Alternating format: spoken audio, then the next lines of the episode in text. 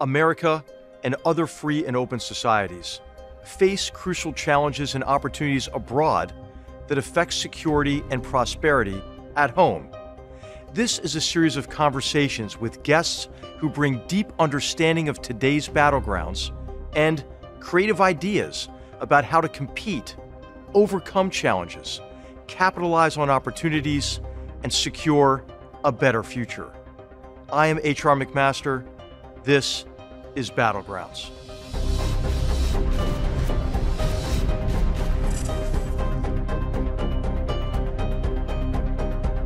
On today's episode of Battlegrounds, our focus is on the country of Jordan, a critical U.S. partner in the Middle East. This past year, Jordan marked its centennial, demonstrating a century of resilience and stability. Our guest, His Majesty King Abdullah II of Jordan, is the longest serving Arab leader currently in office. He assumed power from his father, King Hussein, in 1999, following a distinguished military career. He is head of the Hashemite dynasty and a direct descendant of the Prophet Muhammad. Located in the heart of the Middle East, Jordan has a history rooted in diversity, tolerance, and moderation, with a legacy of being a safe haven to millions.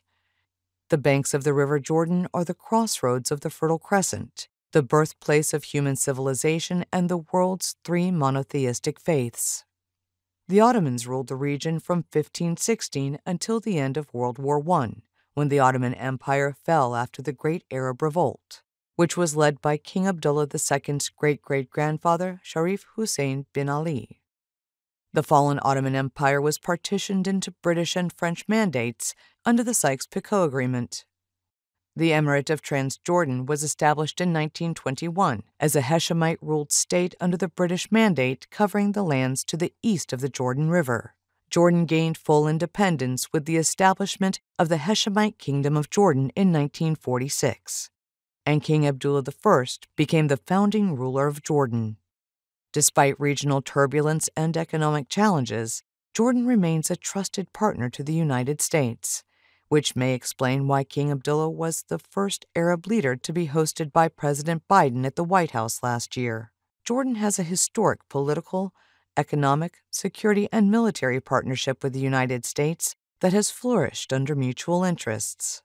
As monarch, King Abdullah initiated economic liberalization, promoted intra and interfaith harmony and peace around the world, and founded the 2015 Aqaba Process Initiative to enhance regional and international coordination to counter terrorism and extremism. While regional powerhouses struggled to stay afloat during infighting and political shifts, Jordan stayed steadfast to its values and principles. Jordan welcomed an influx of Syrian refugees with open arms, setting a model for the world and a paradigm shift by carrying out a global public good. Jordan continues to work and coordinate with the U.S. on many other regional and global concerns in pursuit of regional peace, especially between the Palestinians and the Israelis. More recently, King Abdullah has rallied regional leaders to act together to improve energy and food security in the midst of supply chain disruptions associated with the repercussions of the pandemic and a number of international developments we welcome King Abdullah II of Jordan to discuss the Jordan U.S. relationship, Jordan's role in overcoming regional socioeconomic, diplomatic, and security challenges, and what more can be done to resolve conflicts, stabilize the Middle East, and improve the lives of people in a region that has been rife with violence and suffering for too long.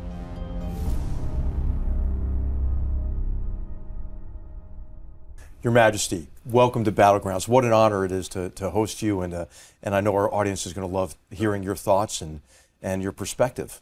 My dear friend, uh, the honor is mine. I'm, I'm glad to see you again, and I'm glad to be here. Well, thank you. I thought we might just dive right into it because our time is limited and there's a lot to cover. You know, you're here in Washington, and, and of course, the Jordanian U.S. relationship is a special relationship.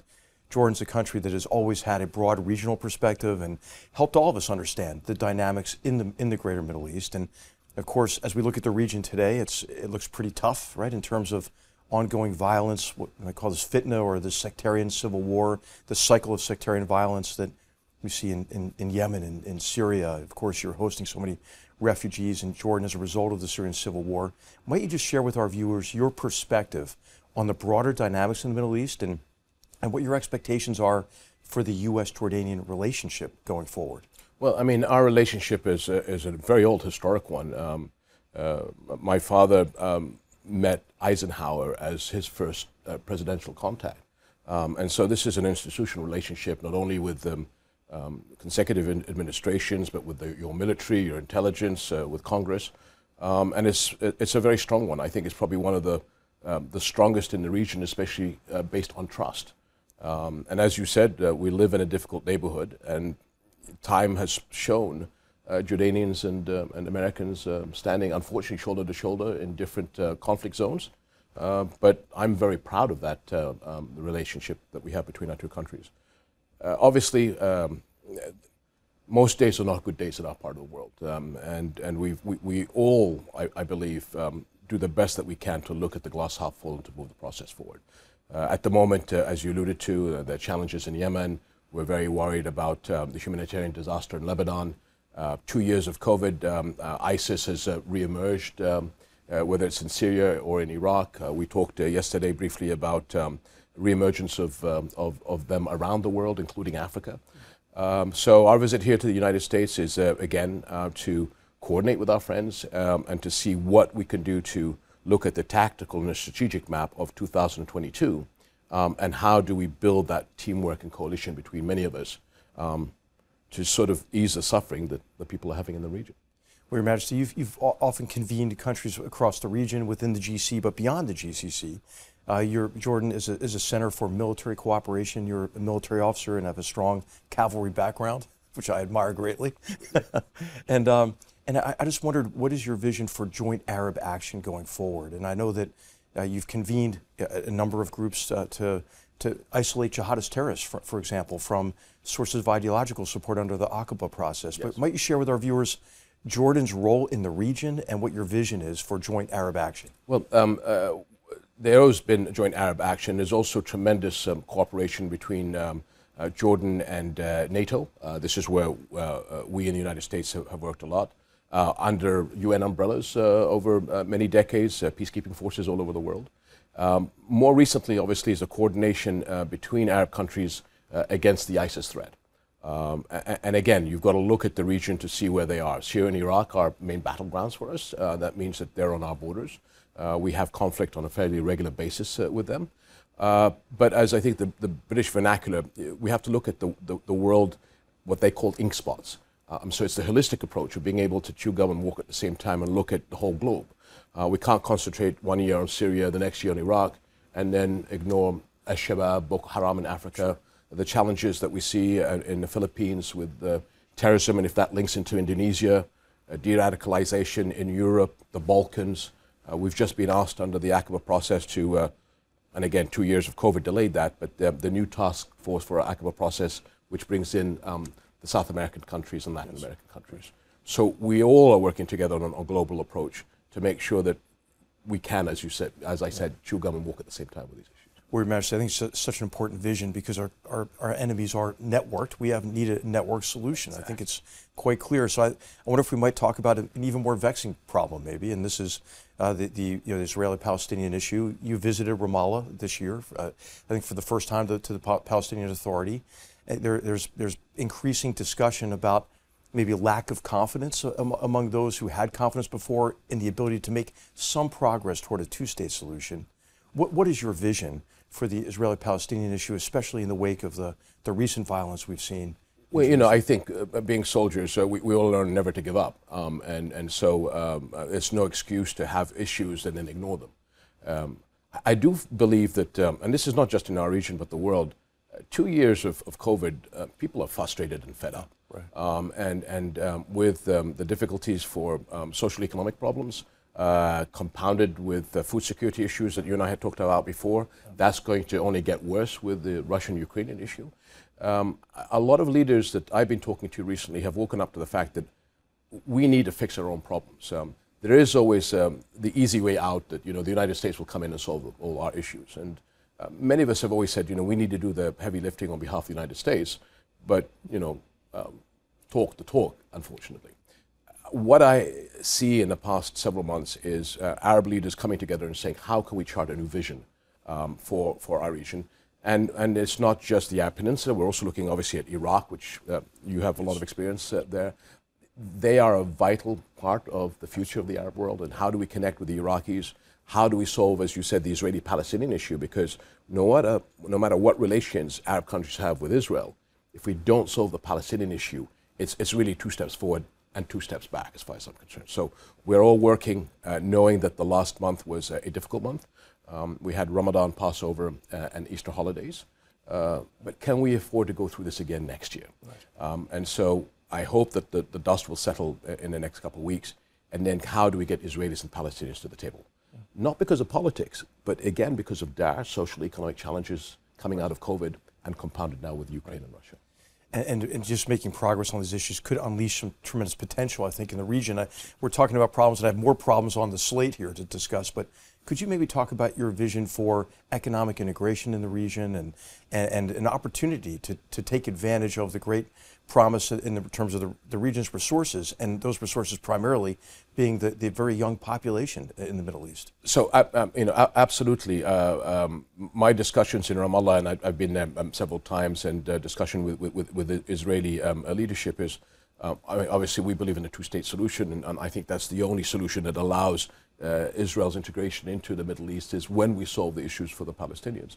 Um, you know, uh, food security, uh, unemployment, um, uh, poverty is, is an issue not just between Israelis and Palestinians um, and, and, and, Jordan, but further afield. And if you look at Africa, the challenges that they're going to have, we all need to come together in these new resilience pacts um, to be able to, to help each other. And so I think the economy, I hope, overshadows uh, political uh, limitations.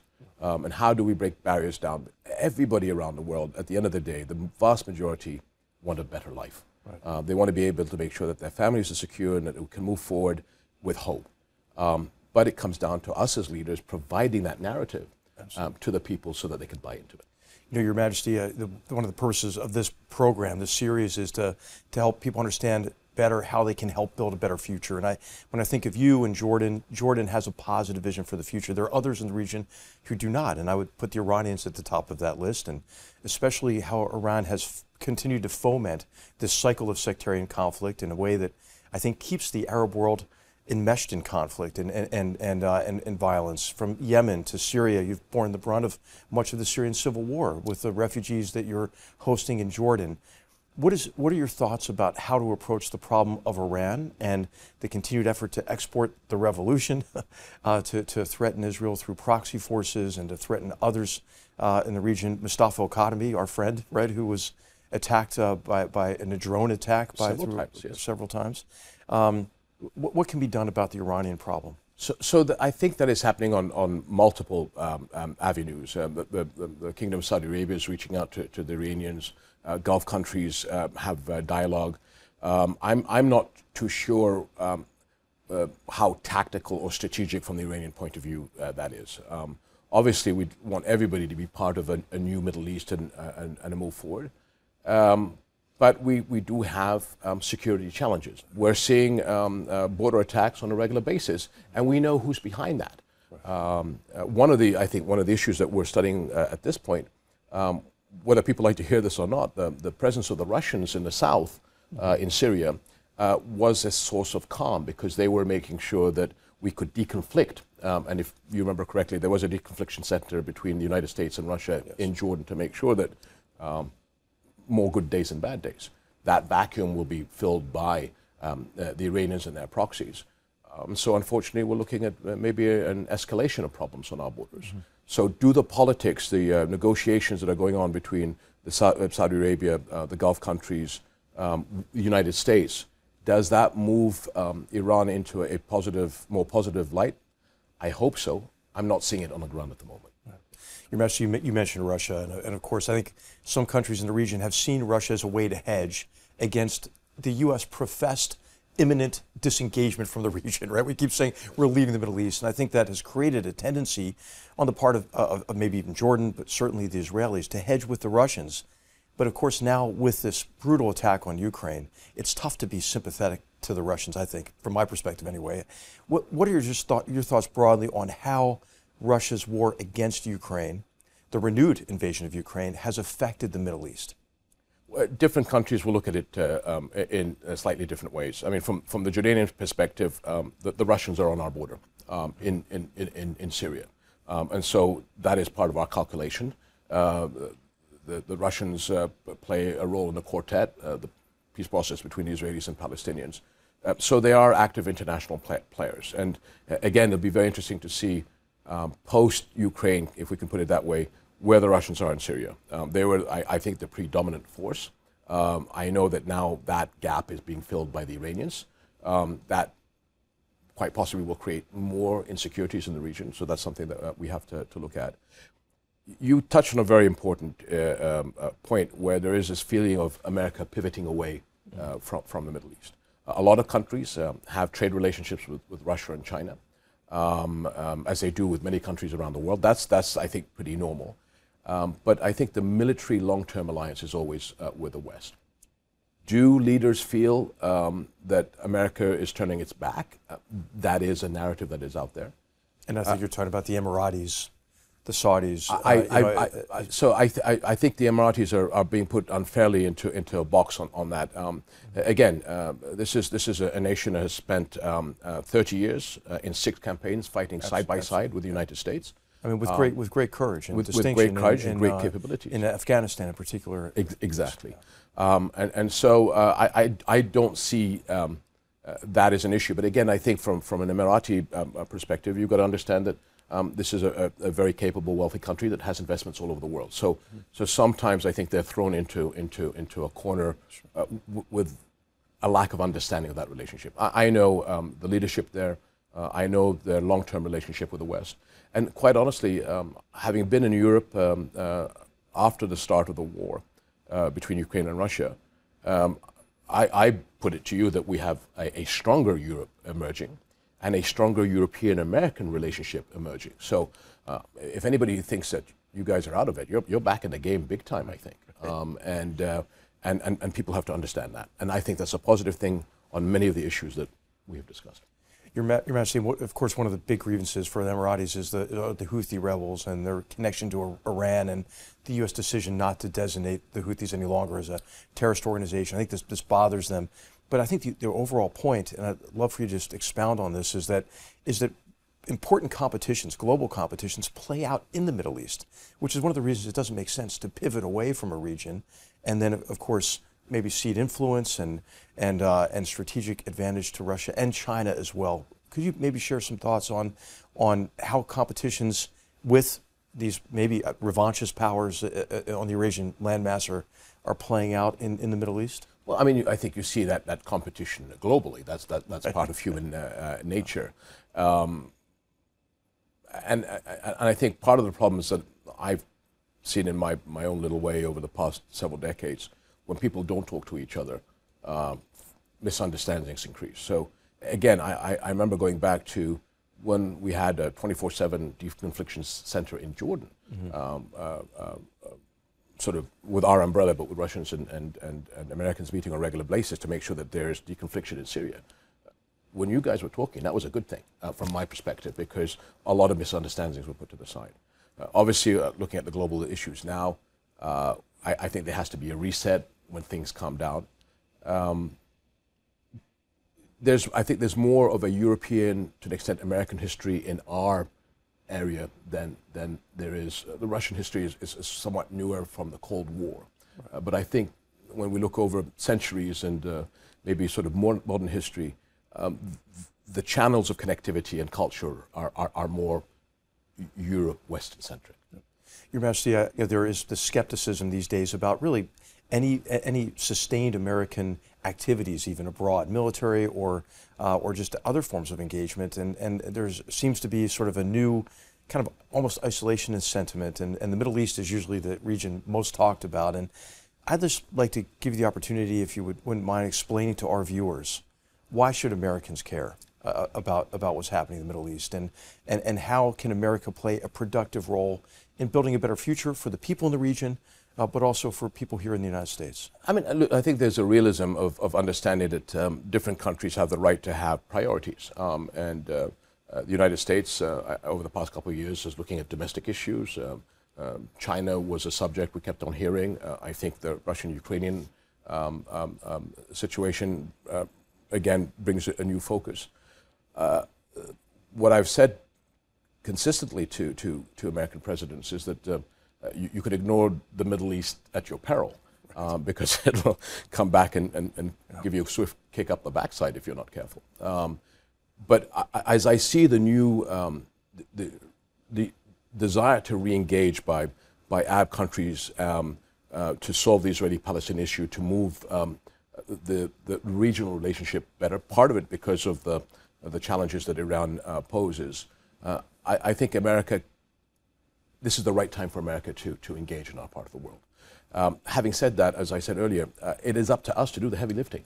Um, and this, this, um, this maybe, I, wouldn't, I don't want to say laziness, but this America can do everything. Um, and that's not fair.